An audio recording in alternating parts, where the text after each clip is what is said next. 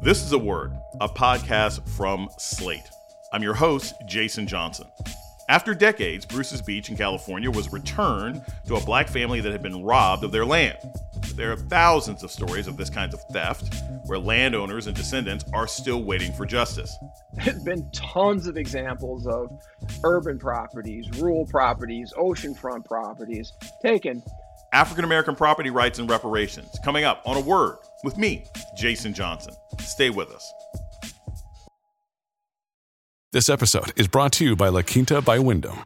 Your work can take you all over the place, like Texas. You've never been, but it's going to be great because you're staying at La Quinta by Wyndham. Their free bright side breakfast will give you energy for the day ahead. And after, you can unwind using their free high speed Wi Fi. Tonight, La Quinta. Tomorrow, you shine. Book your stay today at lq.com.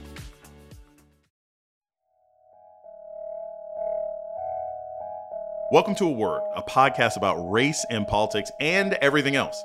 I'm your host, Jason Johnson. Bruce's Beach, a stretch of oceanfront land that had been an oasis for African Americans in the early 1900s, was snatched from owners Willa and Charles Bruce by California officials in 1924. Even though the property featured a thriving resort, the city of Manhattan Beach seized the property by eminent domain after racists, including the Ku Klux Klan, targeted the black family that owned it, setting fires and threatening the owners and visitors with violence. But now, after nearly a century, the land is back in the hands of the Bruce family. Uh, right now, just the return of the land is the start. That's just Mhm. the beginning. This is the catalyst. Our property was stolen from us, and we want justice. That was the voice of Anthony Bruce, a descendant of the Bruce family. California Governor Gavin Newsom recently signed legislation giving the land back to descendants of Charles and Willa Bruce. This is a rare example of a state government stepping in to right this historic and racist wrong. Since the end of slavery, millions of acres of land once owned by African Americans has been taken through violent, fraud, and legal manipulation, often backed up by more violence. Joining us to talk more about this is Thomas Wilson Mitchell. He's a law professor at Texas A&M University and he earned a MacArthur Genius Grant for his work on protecting African American lands from theft. Professor Thomas Mitchell joins us now. Welcome to a word. Good afternoon. Pleasure to be here. For our listeners who aren't familiar with the story, can you sort of tell them the story of Bruce's Beach and why what Governor Gavin Newsom just did was significant? Yeah, so in Manhattan Beach, California, this incredibly entrepreneurial and enterprising couple, Charles and Willa Bruce, acquired a couple of parcels of land in Manhattan Beach in 1911, 1912.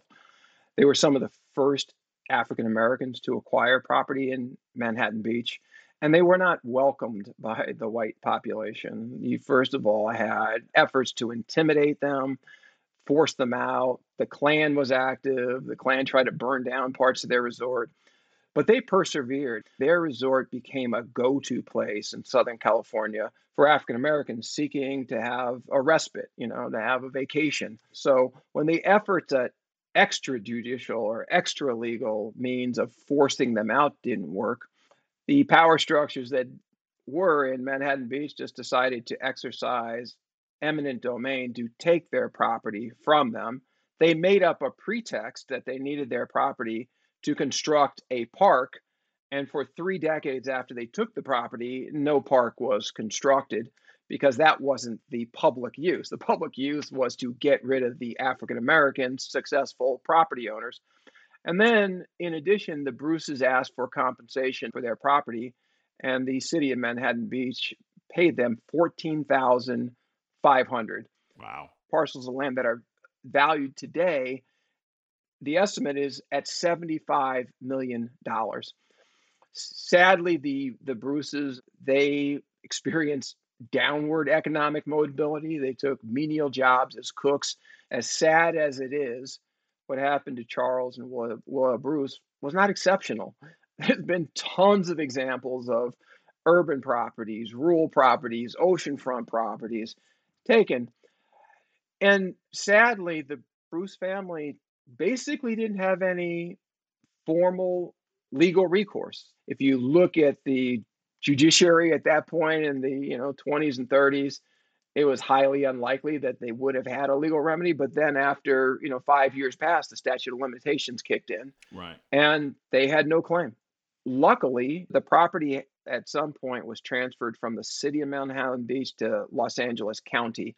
And in the last few years, there was a certain racial consciousness among enough members of the LA County Board that they a recognized these incredible injustice to the Bruce family, and then they were determined to do something about it, and they wanted to return the property. There was a legal technicality where the county couldn't do it just by themselves. They needed a bill to pass the state legislature, but the state legislature was very amenable to doing such a bill.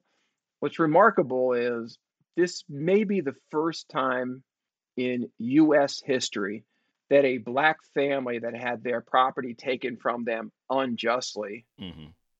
actually got it back.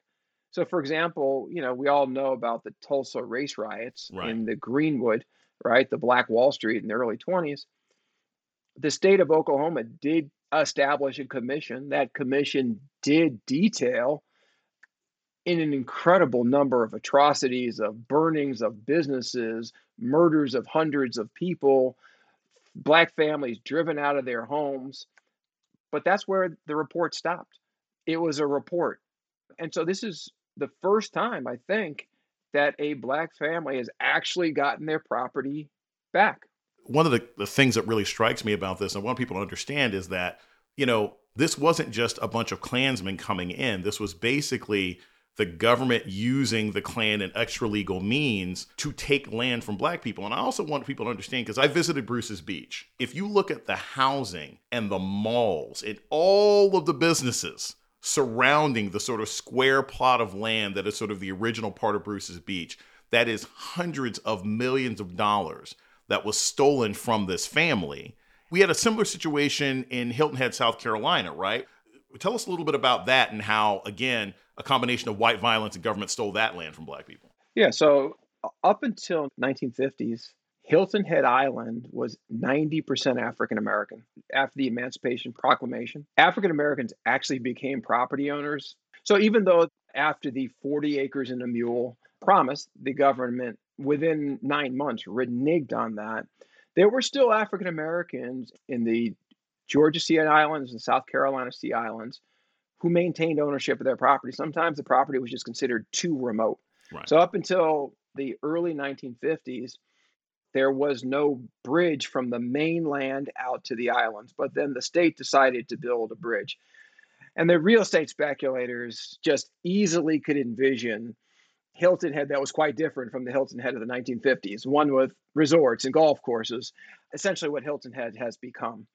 And so Hilton Head, after the or uh, construction of the bridge or during the process of that, real estate speculators preyed upon African American families so Hilton Head has gone from being 90% African American in 1950 to 6% today. And the ownership of African American owned properties in Hilton Head has just plunged precipitously with that development. I want to talk about another type of land that's often stolen from black people. Earlier this year, we talked to John Boyd Jr., who leads the National Association of Black Farmers. How much land, say farmland, has been stolen from African Americans. Because it's one thing for the white government to come in and say, hey, we want this beach property, we want to grab it. But it's something else to snatch farmland because that is a ready made moneymaker. That is an even more direct example of theft. Right. How much of that have we, say, lost to, to land theft in the last 50 years?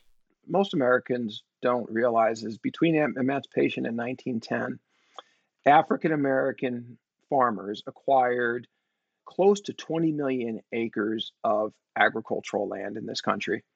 If you just look at the agricultural census, that African American farm ownership is down to about 3 million.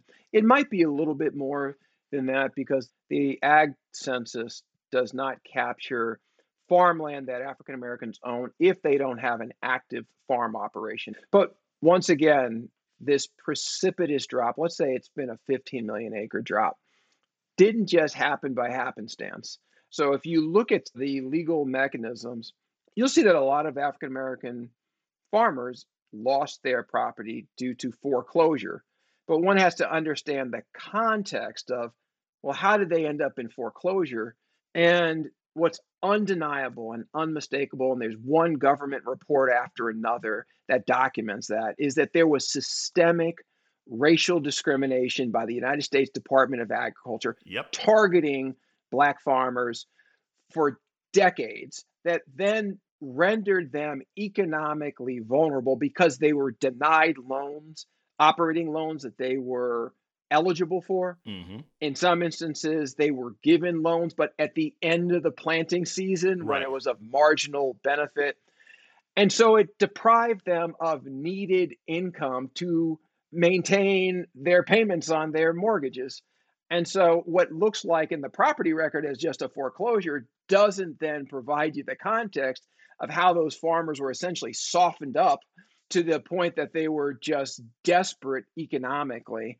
And then that property has never been given back. What is true is that the uh, in, in the late 90s, the government settled a class action lawsuit, Pigford versus Glickman case, and there ended up being a second Pigford. And it is true that African Americans between the two Pigford lawsuits were paid something like $2 billion. And so sometimes that gets framed as reparations. Right. I am part of a research team called the Land Loss and Reparations Research Project. Our research team has come up with a preliminary estimate of just the economic value of the farmland that has been lost since 1910 hmm just for the land. And that's $300 billion. In addition to the value of the land, our team is now moving to the phase of our research where we're looking at collateral consequences Right. of losing that land. So, not having land that you can use as collateral to get a loan to finance your children's higher education costs, and then looking at the negative impact on the economic mobility of, of those children, among other things, right? So, there's just been just a tremendous amount of loss. The economic loss is so severe that you know one of the things that that most Americans have no idea, and sometimes even African Americans, is if you go back to 1910, W.E.B. Du Bois had an article he published that said in 1910, 80% of the black upper middle class in this country were African American farm owners. We're going to take a short break. When we come back, more on African American land rights and reparations. This is a word with Jason Johnson. Stay tuned. This is Jason Johnson, host of A Word, Slate's podcast about race and politics and everything else. I want to take a moment to welcome our new listeners. If you've discovered a word and like what you hear, please subscribe, rate, and review wherever you listen to podcasts. And let us know what you think by writing us at a word at slate.com. Thank you. At Evernorth Health Services, we believe costs shouldn't get in the way of life changing care, and we're doing everything in our power to make it possible. Behavioral health solutions that also keep your projections at their best? It's possible. Pharmacy benefits that benefit your bottom line? It's possible. Complex specialty care that cares about your ROI? It's possible. Because we're already doing it. All while saving businesses billions. That's Wonder made possible. Learn more at evernorth.com/wonder.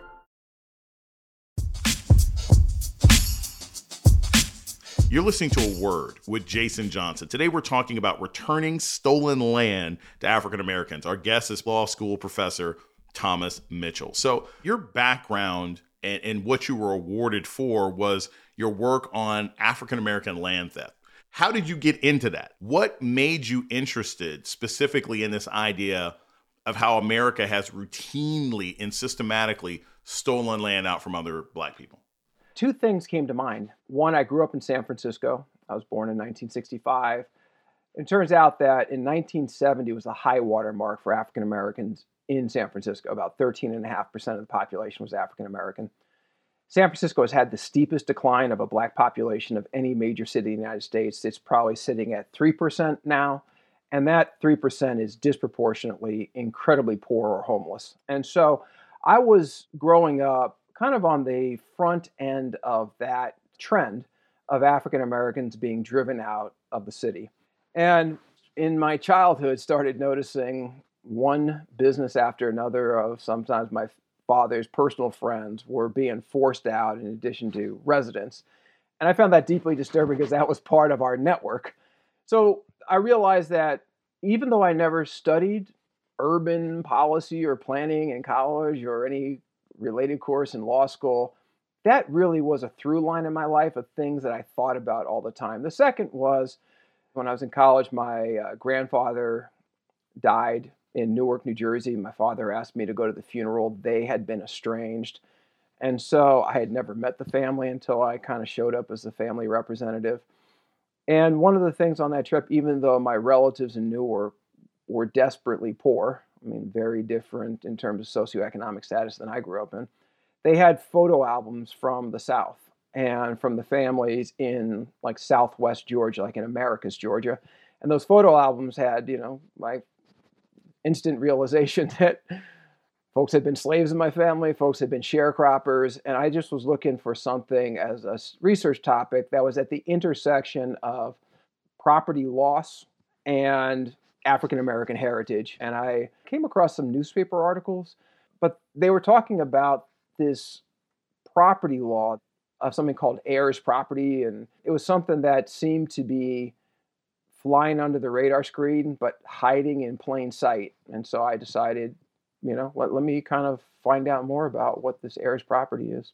You know, what you just said was really fascinating to me because one, you were talking about those sort of devastating numbers in San Francisco, how the city can go from a 13% African American population to 3% over the course of 30 or 40 years. What are, say, two or three of the methods that have been used by local and federal governments to kick black people out of their homes and take their land? So there, there are a few different ways. One is restricted to private parties. So part of it is this law I talked about, the this heirs property ownership that is prevalent among African American families, and there's a property law called partition that has it's an arcane law, but it's been abused by real estate speculators and developers to force the sale.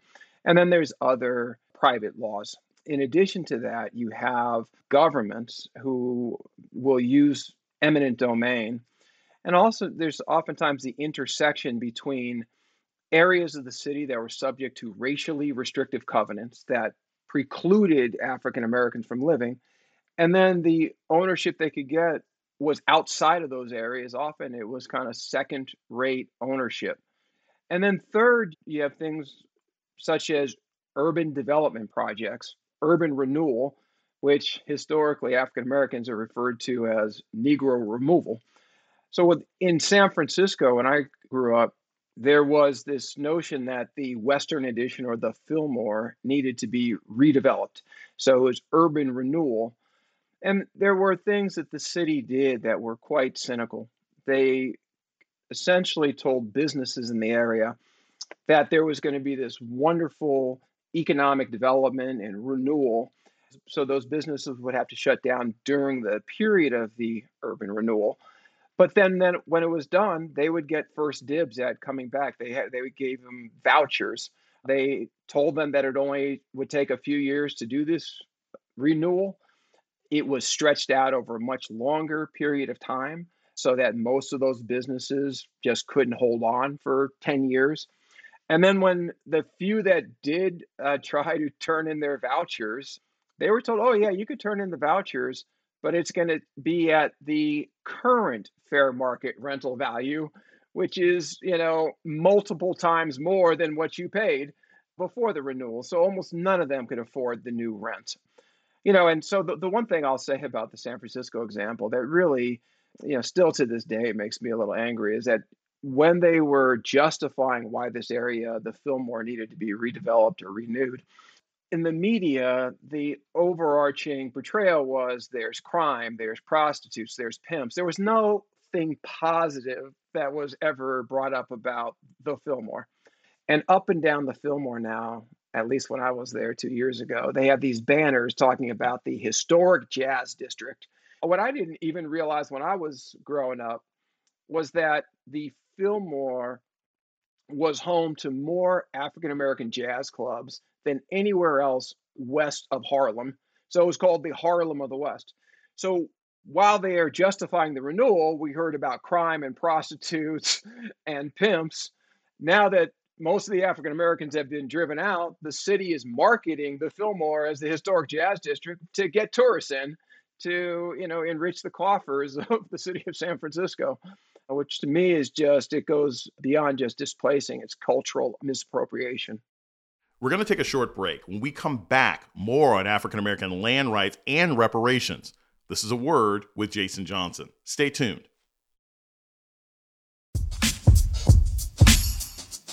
You're listening to a word with Jason Johnson. Today, we're talking about returning stolen land to African Americans. Our guest is law school professor Thomas Mitchell. So, if you are a black family today that has a history that says that there is land that was yours that was stolen through Klan terrorist violence or unethical means by the state.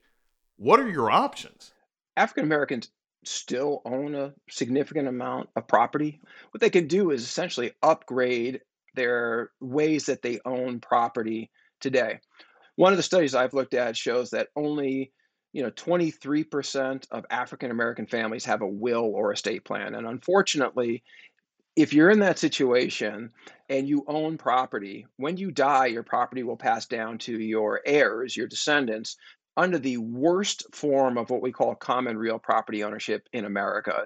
We obviously have a lot of racial gaps in our country and uh, K through 12 and the prison system and healthcare. A little known racial gap is this massive racial estate planning or will making gap. There's like a 40% mm. gap. Something like 63 or 64% of white families have a will or estate plan. So African Americans, A, can have a will. So that's kind of at the kind of individual level. You know, there's roles for like nonprofits in terms of getting out the word about the importance of estate planning of what are the other options legally of owning the property what are some of the things they could do to generate wealth. And then there's a role at this level of kind of systemic change. So my statute for example that was addressing the worst features of this heirs property in terms of this partition law. So how does heirs property end up being manipulated to the detriment of black people yeah, so it's it's if you don't have a will or estate plan, basically the state will then say the property will be transferred. The law is called intestacy or intestate succession. And the state will basically give the descendants, the heirs, a form of what we call common real property ownership, where a group of people own property together, where they have a fractional interest. It's like having shares in a corporation. Okay. But the form of that real property ownership the state gives you is the worst form of the options. There's far better ways of structuring that ownership. So the point is the families get this second rate legal form of ownership and that form is very susceptible to a forced sale for example and that is this law of partition enables any one of the common owners who no longer wants to be part of the group, mm-hmm. they could be a 1% owner and they can go into court, file this partition action, and request that in resolving the action that the court order a forced sale of the property, even if everybody else in the group wants to maintain ownership. And what courts started doing routinely, starting several decades ago, was to routinely order the forced sale of this property, even when, if it was rural land that they could have ordered like the property physically divided and then allocate different parts to different groups, which was supposed to have been the preference under the law. So you can basically pay off one family member to force the sale to put it into your pocket. That's that's that's probably what we've seen then, right? They, they yeah, it's actually worse than what you described because this property often passes down through multiple generations. So instead of five people, you got 25 or 50. Oh, wow. So because of northern migration, part of the family is now in Detroit, they're in LA, they're in Chicago, they're in Pittsburgh. Anybody could sell their interest to somebody and they don't have to be part of the family. So, what these real estate speculators typically do is they identify a family member who has the most tenuous tie to the property. Right. It's free money to them. They get offered a thousand dollars. And it right. turns out that their fractional interest is actually worth 5000 but they have no idea that by selling their interest, that real estate speculator is technically now part of the family. And they uh, have then set in motion this domino effect where the speculator then goes in court and as somebody who's part of the ownership group now asks for this forced sale I want to close with this. I just think this is important. What's the name of your organization again? And is there, say, an umbrella group that Black Americans could reach out to to, to possibly get help on these kinds of issues? Yeah. So the sad thing is the organization that I work with is called Thomas Mitchell. This is this is what I've Okay. done in my free time. What I'm hoping to do is to leverage the MacArthur to build an institute that would provide more comprehensive solutions. With that said, I have partnered with a number of organizations. One group of them is a coalition that is formed called the Heirs Property Retention Coalition. There's a, uh, a project that's been working with the Sustainable African American Farmers and Land Retention Program, SFLR. So if you have land, rural land that's got forestry potential, that's now something that is a potential resource. There's a huge need for there to be uh, far more resources and more organizations that could address the problem more robustly. Thank you so very much. This is Professor Thomas Mitchell is the co-director of the Real Estate and Community Development Law Program at Texas A&M University School of Law. Professor Mitchell, thank you so much for joining me today on A Word. Thank you. I really appreciate the opportunity to spend time with you. And that's a word for this week. The show's email is a word at slate.com.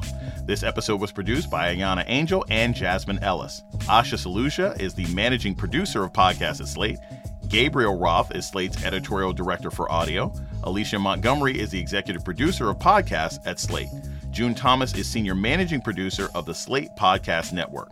Our theme music was produced by Don Will.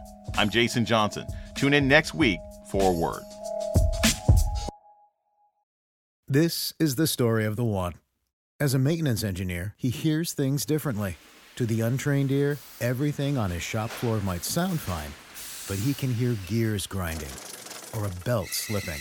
So he steps in to fix the problem at hand before it gets out of hand. And he knows Grainger's got the right product he needs to get the job done, which is music to his ears. Call, click Grainger.com, or just stop by.